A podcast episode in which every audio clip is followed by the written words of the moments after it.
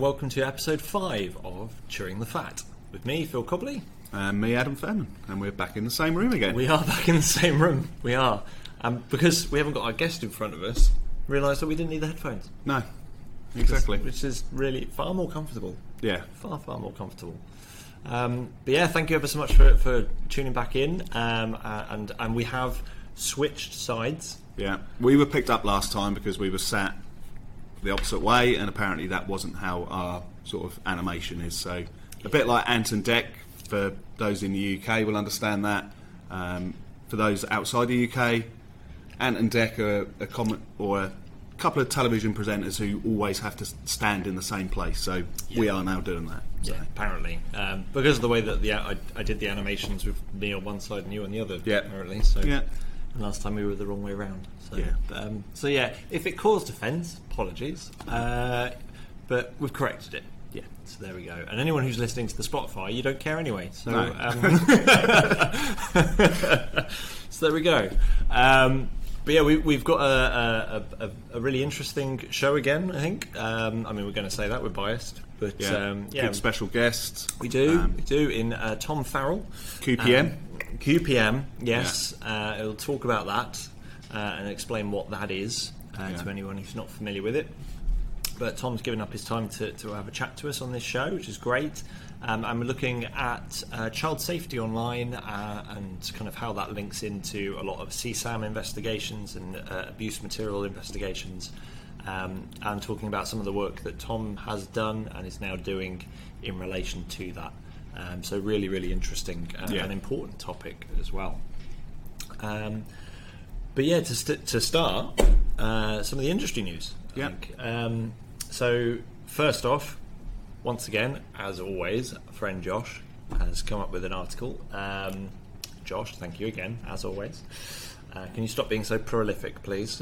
and and waiting for literally two days after we published the podcast you were on to release that article. Yes, yes. So it's about um, effectively detecting the fact when, a, when a, whether or not an Android device has had a factory reset engaged or not. Yeah. Um, so it's been done. The, the the research had been done previously with Apple and iOS. Yeah, I think I think Heather Mahalik had done yes, a yeah. blog post on that. So um, and and yeah, Josh has kind of taken that and kind of looked and couldn't find anything with, with in relation to Android, so did some research himself. So, as always, link in the bottom. Um, go and have a read. It's really really interesting, and, and obviously it's, it's top quality stuff as always uh, with Josh. So. Uh, thank you for that, um, Josh. We've got another one, uh, but and I'm going to get this pron- pronunciation wrong. Uh, is it Matthew, Matthew, Matthew, or Matteo uh, Regneri or Regeneri? yeah, you so- pronounced it better than what I would have done. apologies if I got that wrong. Um, but uh, there's a, just done a, a, blog post or a white paper, whatever you want to call it, on um, Proton Mail. Um, and we know that some of the forensic tools don't really uh, decode those properly and decrypt those properly. He's done some work on that uh, around the decryption of the iOS Yeah. app uh, for Proton Mail. So, really interesting read. Um, if you are encountering any jobs or investigations which involve Proton Mail, might be worth having a look. Definitely. Um, so, again, link in the description for that one. Um, and the other the other topic that we've kind of highlighted, we're not going to go into too much detail because we actually talk about it quite a lot with Tom uh, Yeah. in the interview, which is um, and we've, we've got the BBC link for the BBC news article about, about this, but there's obviously lots Yeah. of other news outlets have, have kind of done the same. And it's around the Apple uh, child safety um, announcements that they were doing recently. Yeah, and obviously we spoke about that when we had Josh on. We spoke about how Apple hadn't done the greatest job of coming out and sort of promoting their detection of CSAM No. on iCloud. Um, and yeah, it's about their decision to postpone that uh, for when they're going to implement it. So Yeah, I wouldn't say U-turn, but definitely the brakes have been put on. Yeah. Um, so it's uh, it's. I mean, the article's very short, but it, it, it kind of you can read up on, on more more of what Apple have said uh, by following some of the links within it. Um, but yeah, um, our guest uh, Tom Farrell has actually also released uh, a, blog post in response to that. Um, and has been doing a lot of work directly relating to that. So, um, quite a lot of interesting discussion that we have later on Yeah. the show. So, uh, we won't go into detail now. no, and and we'll put a link to Tom's um, blog post that he created. So Absolutely. be sure to check that out. So, um, so yeah, but the interview is, I think it was about, we clocked about 45, I think, Yeah. 45 minutes. Um, so, again, trying to keep, being conscious of time. Yeah. Um, trying to keep the time down. So, uh, without further ado, Yeah. let's crack on and see what Tom had to say.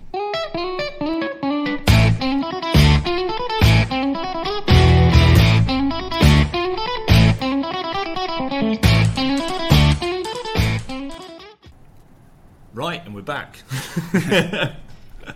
um, we are uh, honoured to have with us today uh, Tom Farrell um, from woo, woo, uh, from Safe2Net. Uh, Tom, thank you so much for your uh, giving up your time to kind of be with us on the show today. It's um, it's great to have you with us. Um, so Tom is uh, from a company called Safe2Net. It is Safe, Right. not not Safety Net or anything. Safe2Net.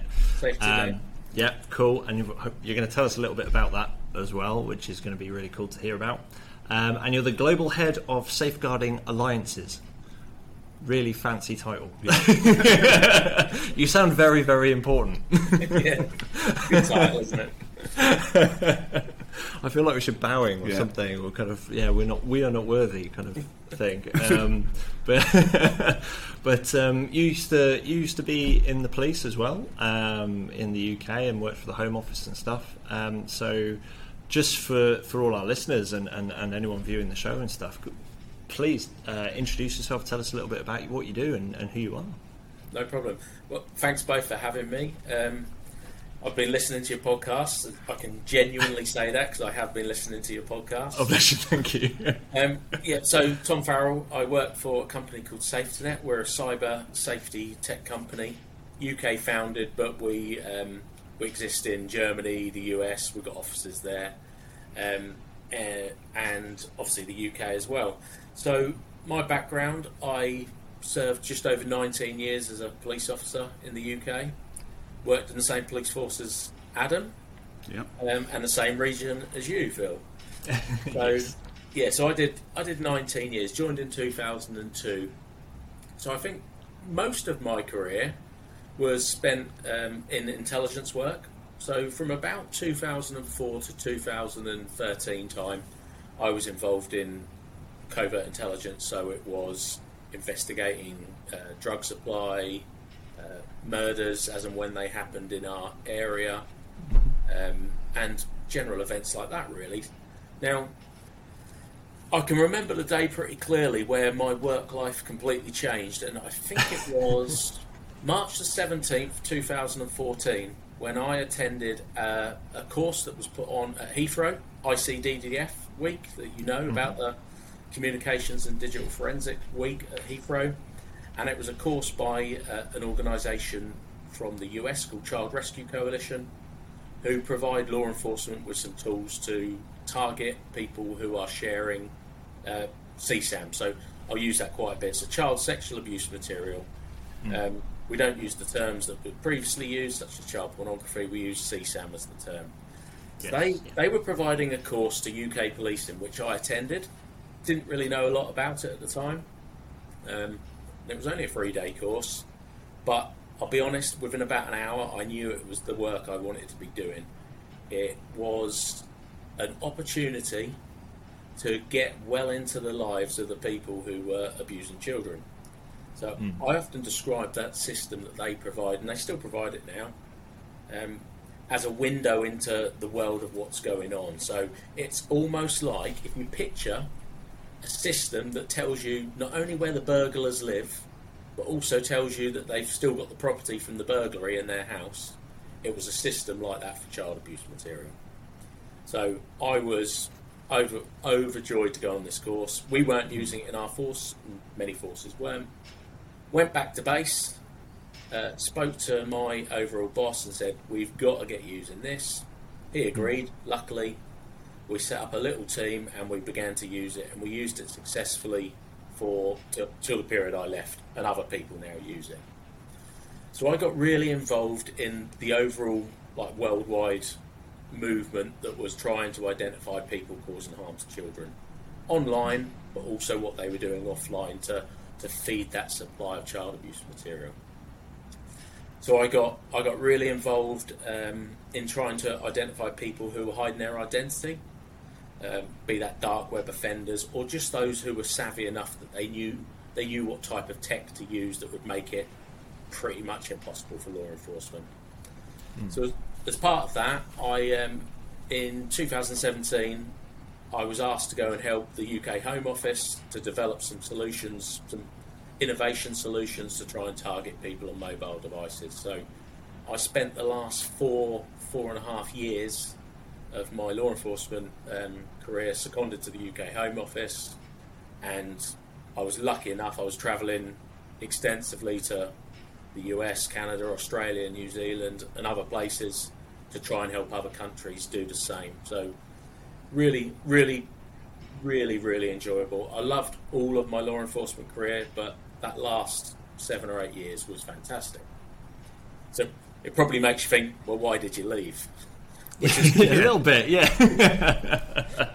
Which is kind of an obvious question. Well, so what I was doing was reactive. I was identifying people who had already caused so much damage to children everywhere.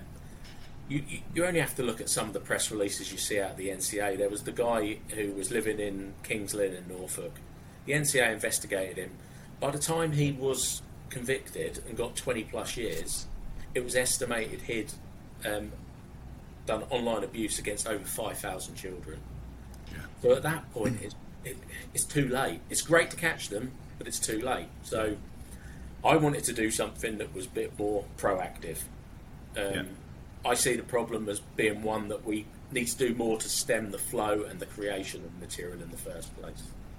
yes, yeah. So I, by chance, I got talking to a to a guy who had founded Safe2Net in the UK, uh, a lady and a gentleman who had put their heart and soul into developing this this company, and safety. So what we do at Safe2Net is we develop uh, tools, software that in real time can prevent children from um, any online harms really. So we've got we've got apps, Safe2Net app, we've got NetNanny app, which you may have heard of, which is a US parental control company, which we acquired earlier this year.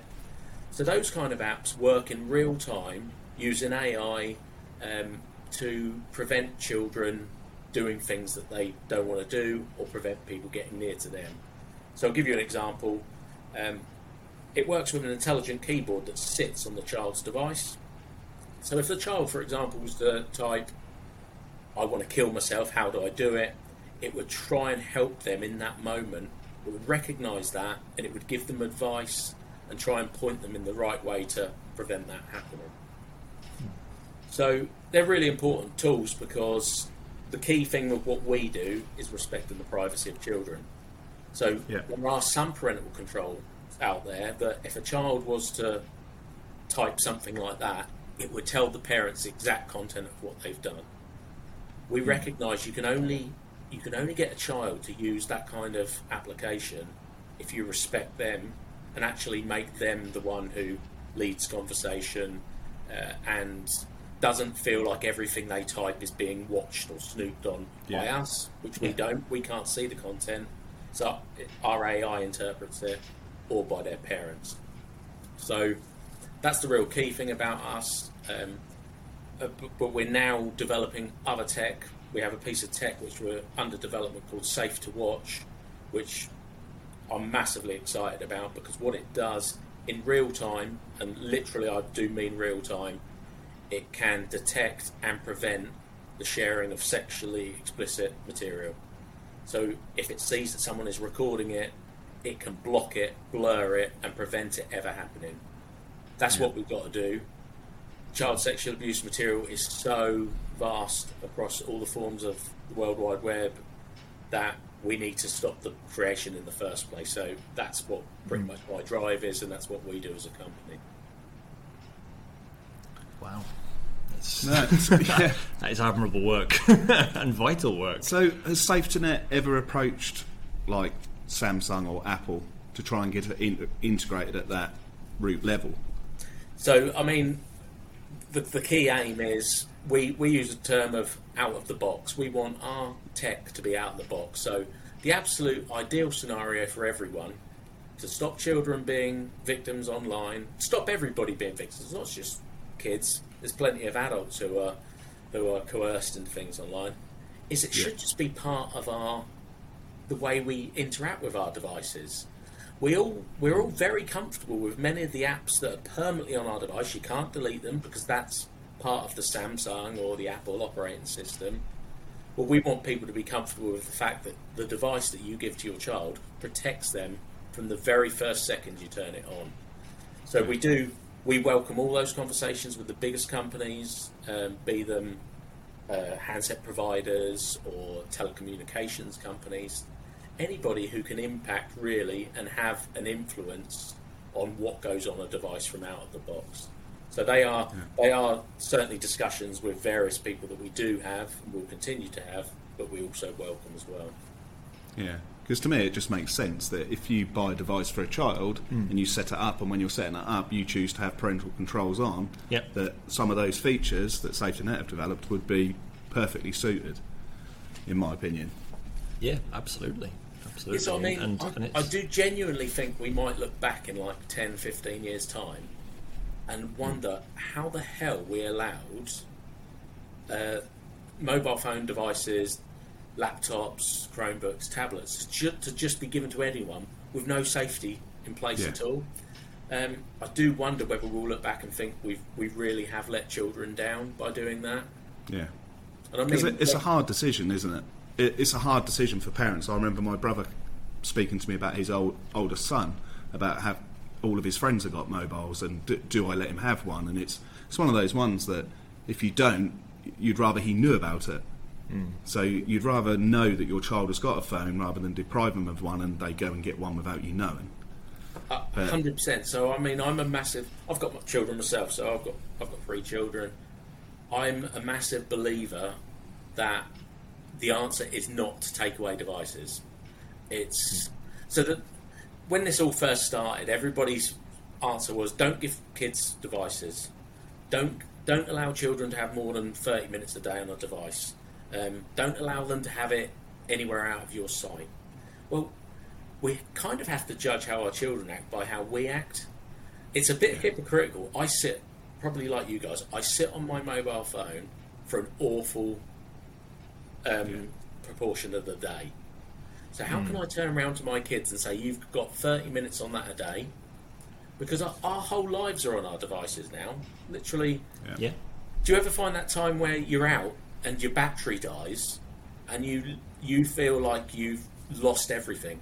You've got no contact with Yeah. anyone. Um, so we can't expect our children not to have devices. We've got to do. We've got to let them have them in a way that is as safe as it possibly can be. Yeah. yeah.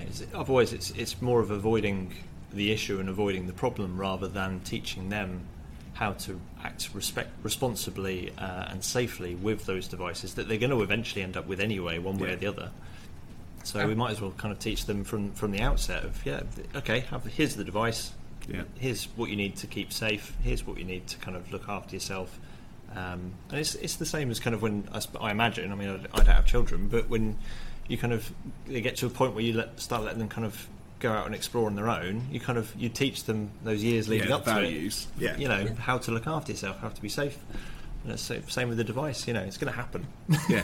it's and, and it is going to happen. And I, you're right, Phil. So I always like bring it back to what I'd say normal life, so offline life, where I know as a kid, if my parents had been so strict that you can't drink, you can't go out, you're going to do it anyway, aren't you? But you're going to do it behind their backs. Yes. You're going to do it in Yeah. a sneaky way. Now, it's exactly the same with a mobile device. Every child at a certain age is at some point going to want one. Well, and if you say no, you can't have it, they'll probably get a friend to give them one. Well, wouldn't we be better to just let them have it, but make it as safe as it possibly can be by having a bit of a shared relationship with your child, where you both are aware of online safety? That's that's what I think is important. The parent and Yeah. the child has to be because, I mean, we're all pretty techie, but I would still say that my children are already getting to the stage where I think, how do you know that? They're more techie than me. Yeah, Yeah, yeah, that's because that's what they've now grown up with, haven't they? That um, they, we, my wife and I were laughing the other day, saying um, they don't know what dial-up is, they don't know what a world is without the internet. They they won't have ever heard a dialing tone on a phone in their whole life. So, Yeah. I mean, we've got to, we've just got to accept that they're going to have devices, whatever happens. Let's make it as as good as it can Yeah. be. Do you think because Instagram were recently in the news, weren't they? I think it was to do with sort of suicide um, that tech companies need to be held more accountable because obviously we've heard the stories of Facebook where they've got young children reviewing some of this sort of CSAM material and they're paying them peanuts and you know should they be held more responsible? I mean, yeah, so they, they absolutely must, but so I'm quite clear not to. The really easy thing to do is just bash the big companies. It's really Yeah. easy to go, Facebook should do more, um, Apple should do more, Samsung, Google, everyone. And yeah, they should do more, but I also have to recognise that they are doing some really good work. And I know from law enforcement career that some of them are got people working tirelessly 24 7 to try and prevent it happening. I kind of feel that actually the problem started before them because you'd have liked to think someone would have had the foresight when we were when all this was kicking off to make uh, laws that actually looked into the future a little bit and regulated them from an early stage. We now we're playing catch up, aren't we? We've got the online harms bill, which will hopefully happen in the next couple of years, that will and should put some more pressure on them. Um, but it's all it's not too late because I'm I'm never going to give up. But it is it's come too late. Yeah. It should have happened the other way round. Yeah, you're right. And one of the things that uh, affected digital forensics when I worked in it in the police, and it still affects today, and Phil and I spoke about this on a couple of podcasts, is content in the cloud.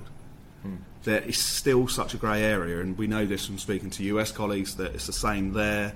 That it's still an untested water as to just because that content is held in a server in the US that's accessed in the UK, or we don't dare, you know, yeah, yeah. And, and you've, you're absolutely right, um, Tom, about the, the legislation and, and kind of trying to keep up. Because how many how many of us in law enforcement? I mean, UK particularly, but I'm sure it's the same uh, elsewhere in, in the world. But with with the Computer Misuse Act in the UK, which was kind of what early 90s, Yeah. and was pretty much not updated at all, not amended at all, really, and it did not keep pace. And that's why we find ourselves in the, the situation that Yeah. we're in now. Um, a- and, and digital forensics and cyber investigations and things like that have been hindered because the legislation hasn't been able to support what they needed it to support to enable them to do the jobs that they wanted to do. Do, do you know what? The other day, so I was I was saying to you both before we uh, started recording, I was I was listening to your last podcast with Josh on, on my daily walk, and my heart dropped a little bit when you spoke in your news about um, I think it was Windows three six five, where Yeah. Yeah. and I just thought, do you know what? My heart dropped for my friends who are still in law enforcement. I thought your job's hard enough already. That is surely going to be so so difficult to obtain evidence. So it takes me back to my point of why I've made the career change. It's because if we prevent it happening in the first place, that doesn't become so much of a problem because law enforcement Yeah. can't cope with the quantity at the moment. If you add in that the evidence is not even going to sit on a device, well, that just makes life really, really Yeah. difficult, isn't it?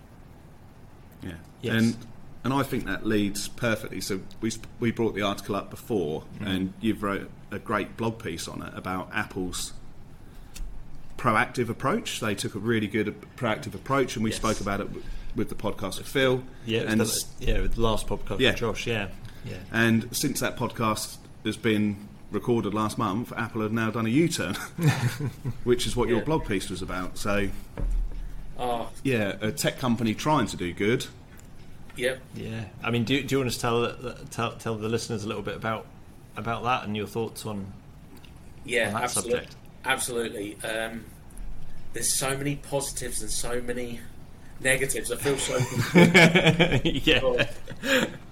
so let's start with big positives. Apple in 2020 made only 265 reports of child abuse material to NCMEC, 265 in total. For comparison, Facebook and their various entities made uh, just under 20 million 500,000. So Yeah. we're talking scale off the charts. That's a that's a big divide. now I know I know we've got a difference there because Apple is a device manufacturer, um, and Facebook is more about content. So you would expect more on Facebook. Um, but what is quite clear is that 265 is nowhere near what should really be reported. So fantastic that Apple chose to do what they're going to hopefully still do. Um, but what really hit me was that so you in my blog post if people were to read it they'll see that I start off by talking about how Apple are Apple are the, the kings and the queens of the, the announcement. We had one the other day, didn't we? California streaming, where they're slick, the presentation's beautiful. Everybody who's got on any kind of Apple device is waiting for the clock to tick over and watch it. Yeah. yeah. And they tried to do similar with these announcements about child safety. Um, and the key thing for me is child safety isn't about the fanfare. Um, it's about doing and doing it well. So they made what they've now admitted to be a series of very confused announcements, um, which have led to the situation we're in now, effectively, where they have cancelled or postponed the implementation of their child safety features and there's no date currently for them to come back. We don't know what they're going to look like when they came back, uh, when they come back, hopefully. But the big one of the big problems, I don't think they fully understand the whole issue. So they this will seem really minor, but at the start I said the term CSAM, child sexual abuse material. When their senior vice president, um, Craig, Fed, Craig Fred, Federighi, I think he's called, when he did his 10 minute interview, which was with it was the Wall Street Journal or the New York Times, one of the two. He talks repeatedly in that interview about child porn, and I- Yeah. my heart dropped because I thought you don't understand the basics of the problem we're trying to address because language is so important. We then, again, it's in my blog, but we then discover um, from an unrelated court case that Apple are currently involved in that one of their other senior people is calling themselves the greatest platform in the world for child porn. I guess by greatest he means there's loads of it on there. But brings me back, if there's only 265 reports in 2020 and Apple has got the privacy in place that they don't know what's on their various platforms, Yeah. Yeah. how do they know that it's completely full of what equals child porn? Without reporting it. Yeah. Yeah, so I am really conflicted because Apple need to do more and they started to do more, and some of their suggestions are really good. They're talking about on device stuff, stuff like what we want to do because on device is clearly the way to go because end to end encryption is going to make Yeah. life even harder. Um, but I just think that they could have done it in a more sensible way. They've backed themselves into a bit of a corner because the Yeah. confused message has played right into the hands of the privacy advocates Mm-hmm. who are now framing this as a privacy discussion. Um, when they announced their delay, the Electronic um, Frontier Foundation posted an article that said we're we've won, we're the winners.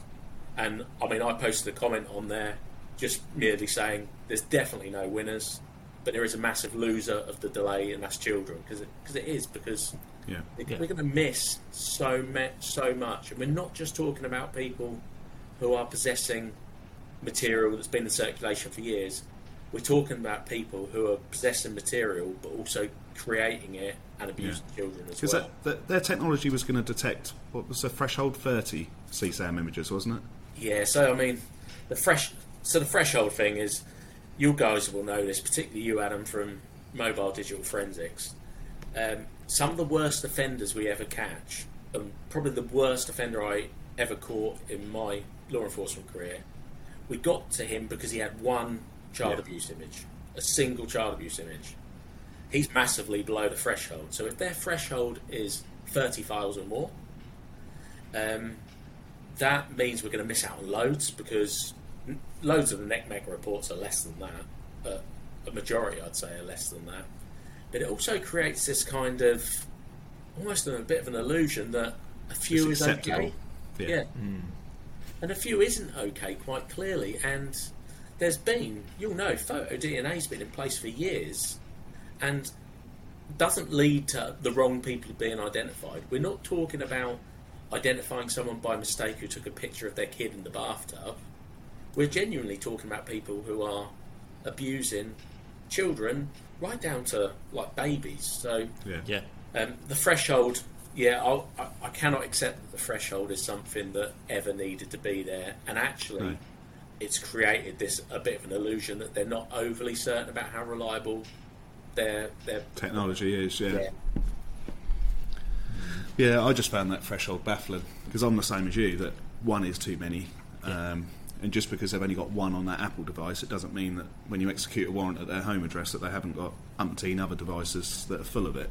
Yeah, Um, I mean the, the the cynic in me, and I, I might be wrong, but the cynic in me kind of that kind of threshold just screams of a commercial decision from a cost perspective because they know that actually when they open the floodgates, this is going to be quite quite severe.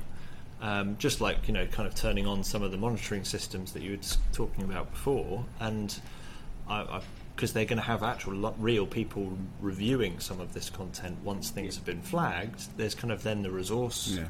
Issue of that and the cost and all that kind of stuff. So the cynic in me kind of thinks, well, is that threshold more Yeah. of a commercial decision rather than actually what it should be, which is looking at trying to do the best we can Yeah. to protect children and. and Well, Apple is safety. very privacy. It's you know, flouts privacy, privacy, privacy, um, and you'll probably be aware of the, the implications of what they're bringing out for iOS 15, Tom, which is private relay.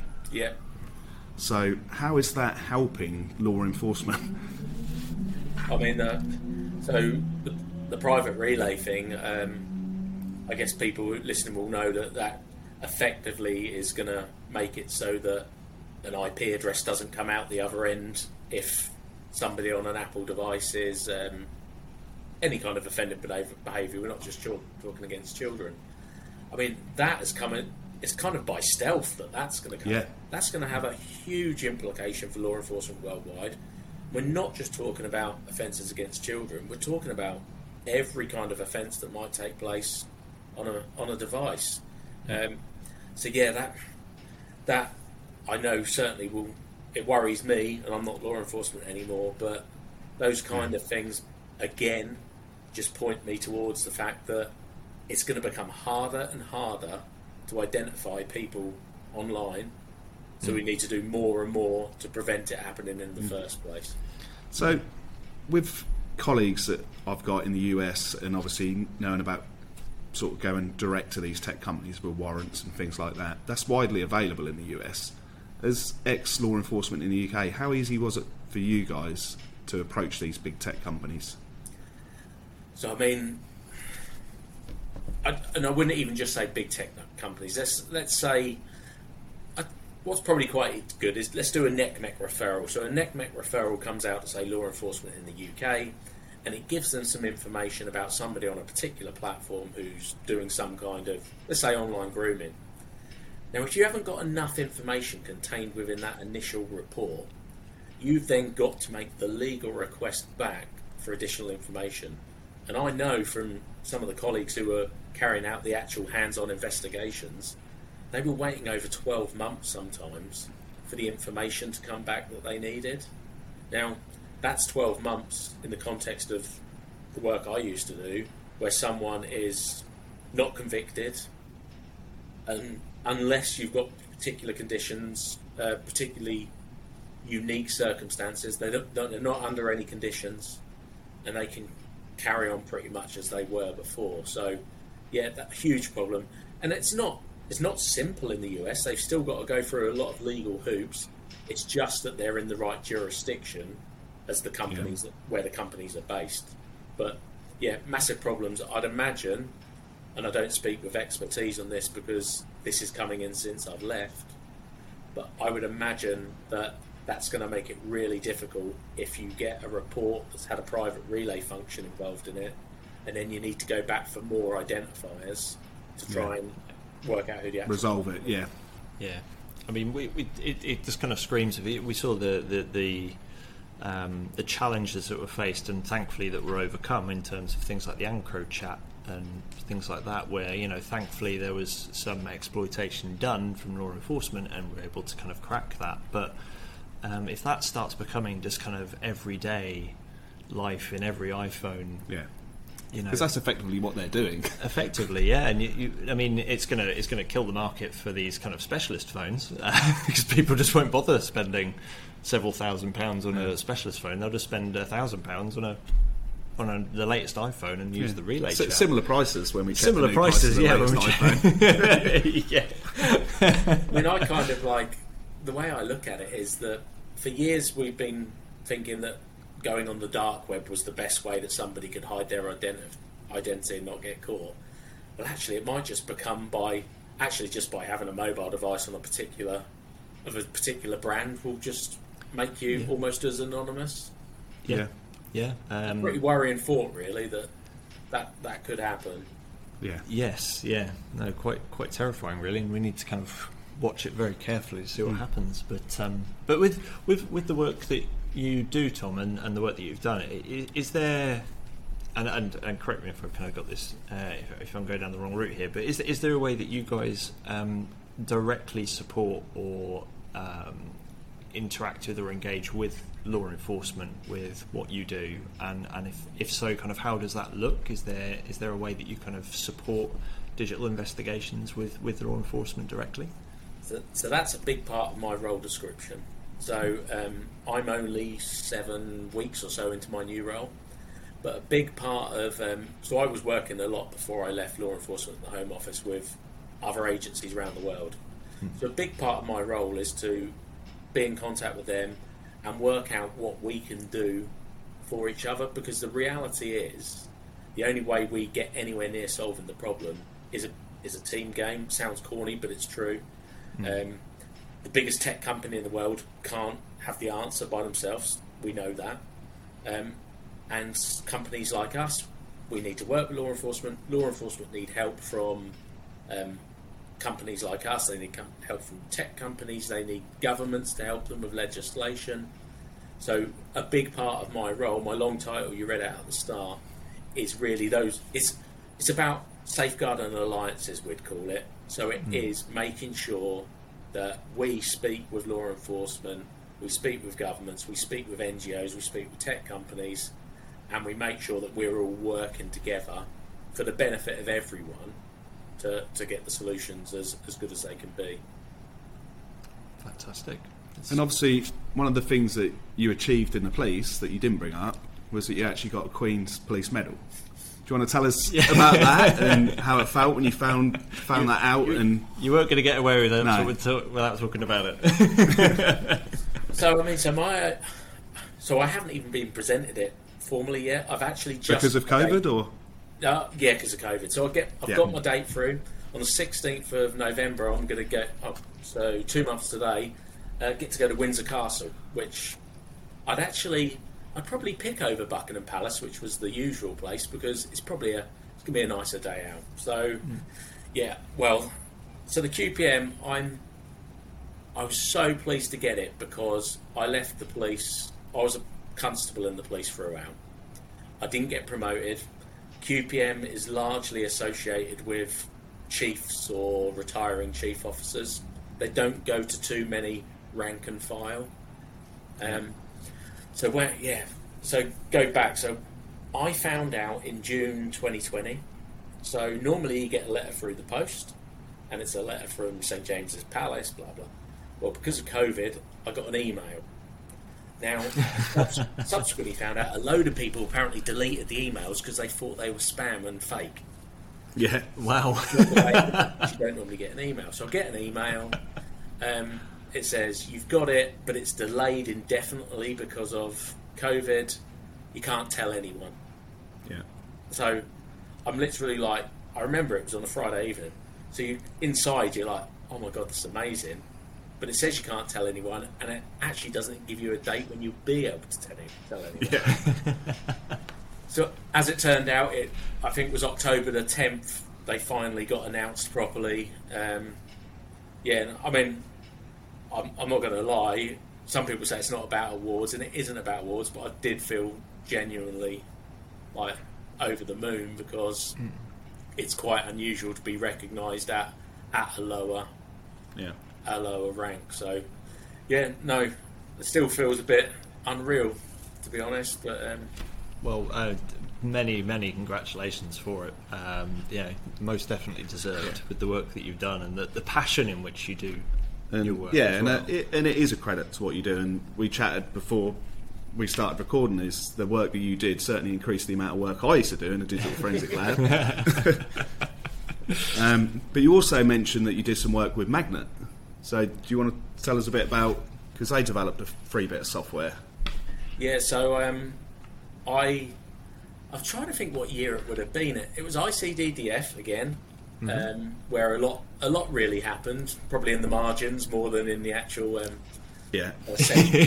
yep. But I was I was having lunch with um, a few of the guys from Magnet, including Jad. Jad and Adam had come over, and Jad and I had spoken a couple of times before about um, triaging and what could be done to help not just triaging during warrants, but how could we help those who were managing sex offenders? So the poor people who were having to go out to the homes of registered sex offenders, and we were, let's be honest, law enforcement. That was often a role that wasn't given to the most techie people. It was given, no.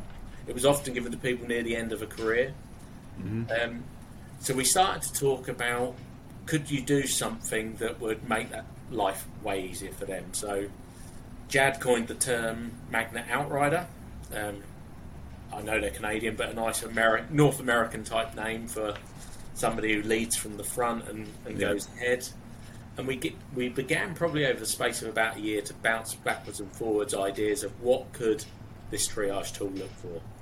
It had to be incredibly simple because it had to be something that you could literally give someone the USB and say, plug that in there, and it will tell you the other end whether you need to worry about this person. So Outrider got developed. Um, I was doing a lot of the testing for for for it with Jad. We tested it in our police forces with the uh, the, the, guys who were managing the sex offenders, and from what I can see, um, it's developed into a really really good tool. It can scan. It's not to replace the digital forensics world. I'll just calm you down, Adam, because I know a lot of people in DFUs would have been absolutely yeah. they heard the triage device going into the hands of the un- It's, it, the, the it's a controversial subject sometimes. it's not to replace that. It's a realistic approach. It's yeah. we can't law enforcement can't continue to go to a warrant and be presented with 100 devices no. and expect to seize the lot and take the lot back to their DFU to analyse. We all know that. Yeah. So I mean, it scans ridiculously quick across um, across the drives on the computer, and it just gives that indication. It will tell people um, if there's files on there relating to CSAM. That's a really good addition to it. It will give them. It will tell them whether they've got crap cleaner installed. It will yeah. tell them um, whether they've got cryptocurrency uh, on their devices. It's really, it's a really good solution, and I think um, I'm sure I saw a webinar recently where they've just released a, another new version of it, and it it's really good.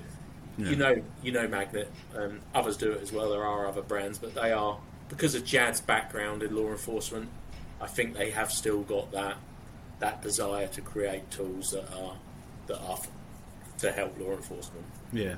Did Did Jad ever tell you about how he started IF?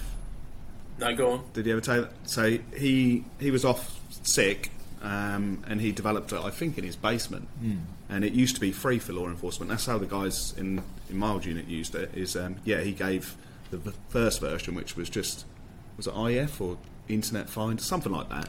and, yeah, yeah, it was, yeah, and yeah. yeah. he shared it free to begin yeah. with, and um, just because, like you say, ex law enforcement and just wanted to put the bad guys away. It got everyone which, hooked. Yeah, like yeah. Being, being a new drug dealer, give it to them for, for free to start with, and then they'll be exactly, and, and, and then and then Adam saw what he was after and went, "I can help you with that." and now and now they floated. They they Yeah. did an, an Yeah. IPO, didn't they? I mean, They did, yeah. incredible, really. But yeah, so that was that was really enjoyable, and that was probably my first proper taste of working with private industry, but for the Yeah. benefit of law enforcement. So it was, it was really really good fun, and um, it was it was good to have um, like such a close working relationship with with the founder of such a like a an important organisation as well. Yeah. Did you do much work with CAID? Did No, not assist- really. So, um, because most of my work sat outside of, I mean, my work pretty much stopped at the point that law enforcement got to the front door and arrested, dealt with the individual. So, not much of my work really took me into the CAID world. Yeah. Um, that's something that's being integrated into all of the digital forensic tools, which I think is a good thing. Um, I know there's some pretty big police forces now who are just scanning phones, computers as soon as they come in, and if there's a hit come from the CAID database, then they're instantly charged. Yeah. Um, I know there's certain police forces that don't that disagree with that sort of way of dealing with things because you're going to miss first generation images. Um, but like we've all said, the amount of devices that are there now, it's impossible to scan through every single device. Yeah, I, I, think it really um, the, the the demands and the, the, the issues that law enforcement have, have always had with backlogs and the fact that they're getting bigger. Um, I think it really kind of uh, highlights what you were talking about, Tom, in relation to needing to cut it off at the source and needing to actually look at prevention rather than trying to react to to these jobs as, as we kind of become aware of them Yeah. and actually kind of yeah put, putting things in place to stop Yeah, and happening in the first place. Before COVID, I was dealing with a private customer who runs his own digital forensics for you know different sorts of investigations, IP theft, and all that sort of stuff. And mm-hmm. he asked me if I'd be prepared to go into his child's school and do an online safety presentation. And that's and that didn't happen because of COVID. And um, it got me thinking that, like we were saying at the beginning of, of the podcast, that we should be educating children at high school. This should be part of their curriculum. I'd, do you know what? I'd go back further. yeah, I think Yeah. I'd go back to so my my youngest is nine.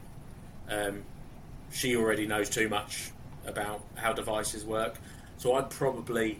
I think we've got a key window. We've got a key window probably around years four to six, maybe.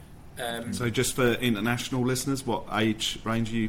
So we're talking probably, a, let's go for the 8 to 11, because by the time they got to high school, um, I mean, I still think we should interact with high school age, but if you're going to make it a seamless part of their growing up online experience, you've got to get in right at the very beginning when hmm. um, when they're more accepting. My eldest is 13 now; she's good as gold. So if I said you're going to have this on your device, she'd have it on her device. But a lot of hmm. children at 13 are already at that age where they think they don't need help. Yeah. So hmm. yeah, certainly a lot of our focus and my personal opinion is there's a there's a key window and it's about the ages of eight to eleven. But is that happening or not? I, I haven't got a child that age, so I, I don't know. Not as well as it should do um, Mm-hmm. because it requires probably it requires. Let's take the UK for example. It requires a Department for Education buy-in to do that. Um, I mean, there, there clearly is a lot more going on in schools to do with online safety than there was five years ago because I can see it with my own children. But yeah, no, um, there should be more and more. Really, can't. I don't think you can have enough of that. Yeah. No. And and um, I mean, just a thought that's just literally popped in my head. It, with in relation to the, the, the tools that you, you guys are developing and, and kind of the, the looking at protecting children and, and kind of having these kind of like AI systems that are being able to detect when this stuff is appearing on the screen. Is there, and uh, talking about the offender management side, that you were just is is there a, a flip to that where that kind of technology could be utilised from that offender management side as well? So not Yeah. just protecting children, but preventing offenders who are being monitored from accessing such material as well. I- I've got a trademark on that, Phil. So don't get. yes, no, there is. There absolutely is. I mean, so hmm. if you're talking about our, our technology that prevents the the viewing of um, sexual content in real time, hmm. There are, and people probably be quite surprised, there are an awful lot of registered sex offenders who would be willing to have something on their device that prevented them even watching adult pornography. Because I met plenty of them who said, I started back watching adult pornography. Um, and there's people who think there is a pathway from adult pornography to CSAM, and people who think there's not. I've got no real view on that. But there's plenty who would say, just stop me watching anything sexual, and I will sign up to it. So yes, that is, and that, that is an area that I'm that I'm looking to pursue as well because um, it's that hot, it's that full system approach, isn't it? We want to prevent it at the start, but we need to recognise that it's still going to happen anyway. Yes. Um, and yeah, we can yeah. help. We can help people. Some people will say you shouldn't help ever help an offender. But if you've got offenders who want to be helped, Yeah. it's the right thing to do to try and help them as well. Absolutely, absolutely. Um, I'm gonna I'm gonna use my favourite phrase of Yeah. our podcast series and say I'm very conscious of time because yeah we're, we're at the 45 mark. Yeah. yeah, um, and uh, we've still got another section that we want to do. So. Um, just for in, in relation to, to the things that we've been talking about, Tom, thank you ever so much um, for for taking the time. Really, really interesting. Yeah, um, and topic. we, we didn't even talk about our rubbish football su- team as well. You didn't, so, which I'm no. very glad about. Yeah. Leave it.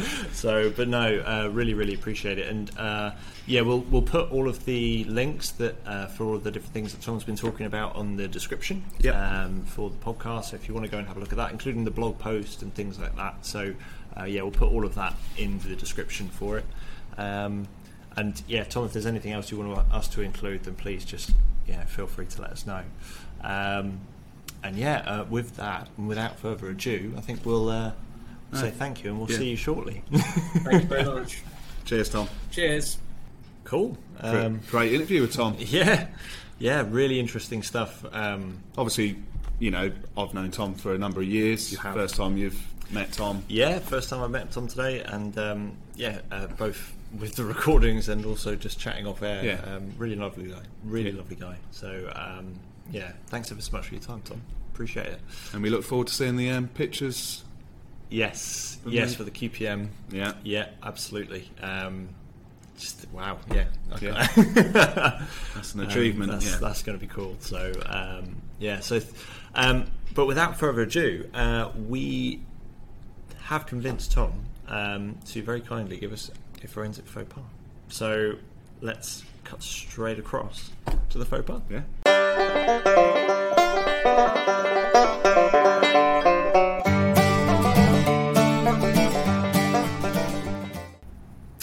Okay, here we are. Forensic faux pas, favourite part of the show. Yeah. this is where we get to hear, and this is for anyone who's not new to it. If you've Yeah. listened to to the show before, then you'll know what the forensic faux pas is. But anyone new to the forensic faux pas, um, this is where we get our guest to admit to or tell us a story of some kind of embarrassing or funny story where something has gone not quite right. Um, uh, and, and for anyone who's new to the industry, just to kind of reassure you that this stuff does unfortunately happen and we all live through it. we all get through it. It's okay. Just kind of take the embarrassment. So, um, Tom, I, I understand you have got a forensic faux pas for us. So, whenever you're ready, please feel free to spill the beans. Yeah, no problem. So I quite like mine because it's not it's not my fault. So it doesn't make me look too bad. no, well picked, well chosen. Yeah, to choose one like that. So, um, in the latter part of my career, I was obviously working with a fair few law enforcement organisations. Um, I won't name those involved. Um, Probably best. we were we were on a, a CSAM investigation, so an investigation into um, someone who was downloading and sharing child abuse material, and fairly rare this was, but there was a need for us to replicate a process they'd done. Um, so we needed to download some ourselves, which meant that I knew the software I used to monitor that particular forum. I'd get a hit, so I knew that I'd probably get a hit that came back to the law enforcement agency. So, not a major problem because, as most people probably know, law enforcement agencies use um, what we'd probably call a covert internet line. You don't want your internet line coming back and saying Sandford Police, blah blah blah, Sandford Police Station, one the High Street, Sandford. You don't Yeah. so um, we did all of that. We went through the process. We downloaded it. Sure enough, I got a hit.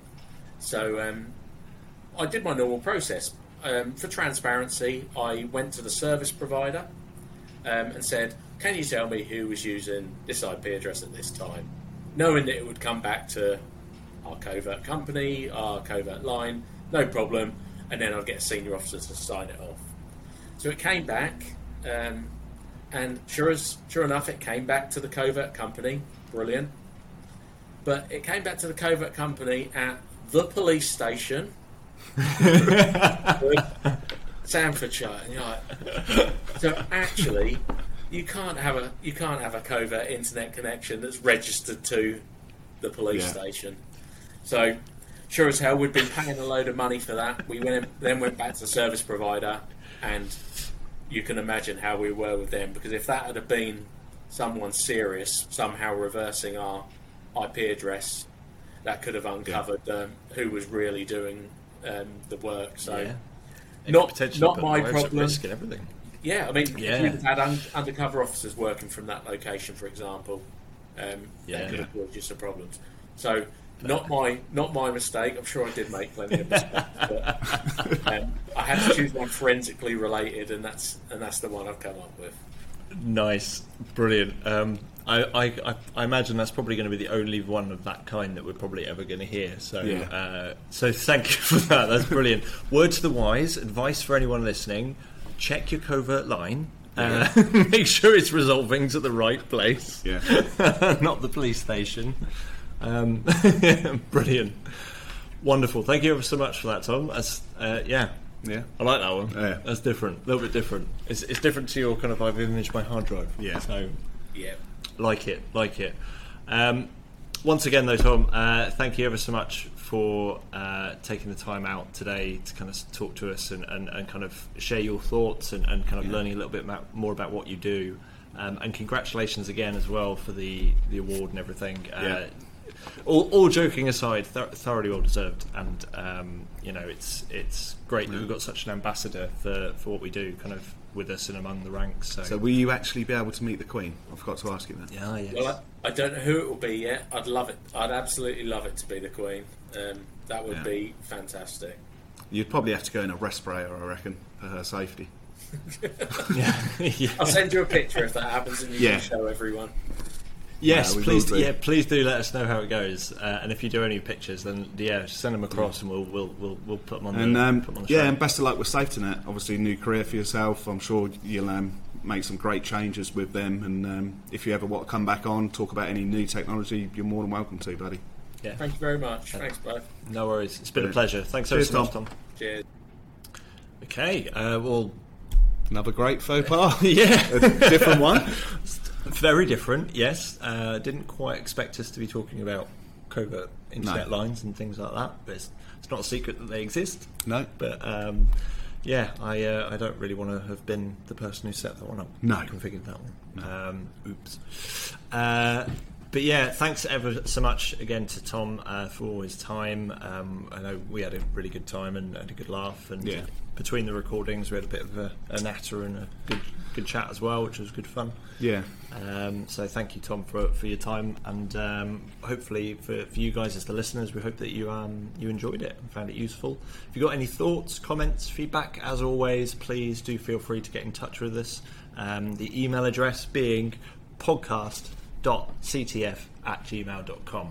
Yeah.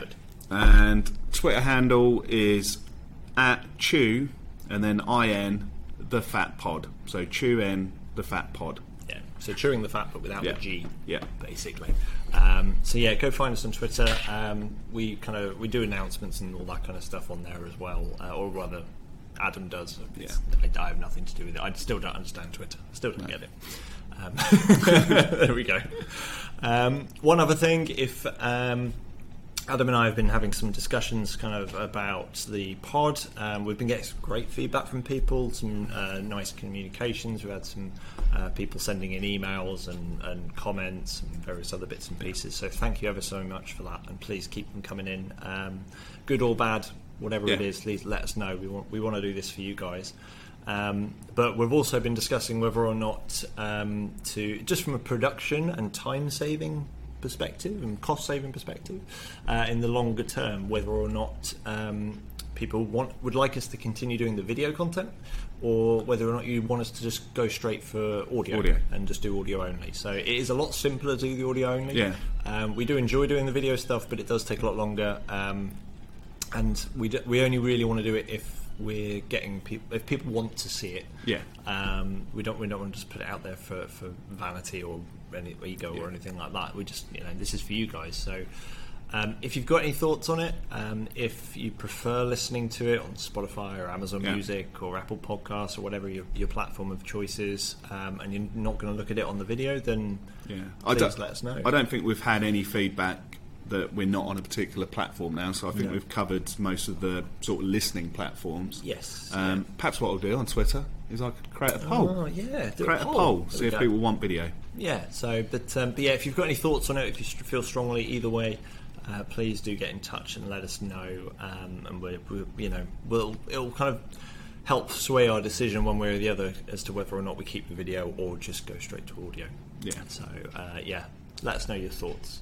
Um, but yeah. Uh, We've got some more stuff kind of lined up in future podcasts. Um, we'll we'll keep you informed, keep you posted. Yeah. Um, but thanks again for your time. Um, please let us know if you want us to change anything, if you want us to include anything. Um, and uh, yeah, we hope you have a great rest of your day, and, and thank you very much. Yeah. Thank you all.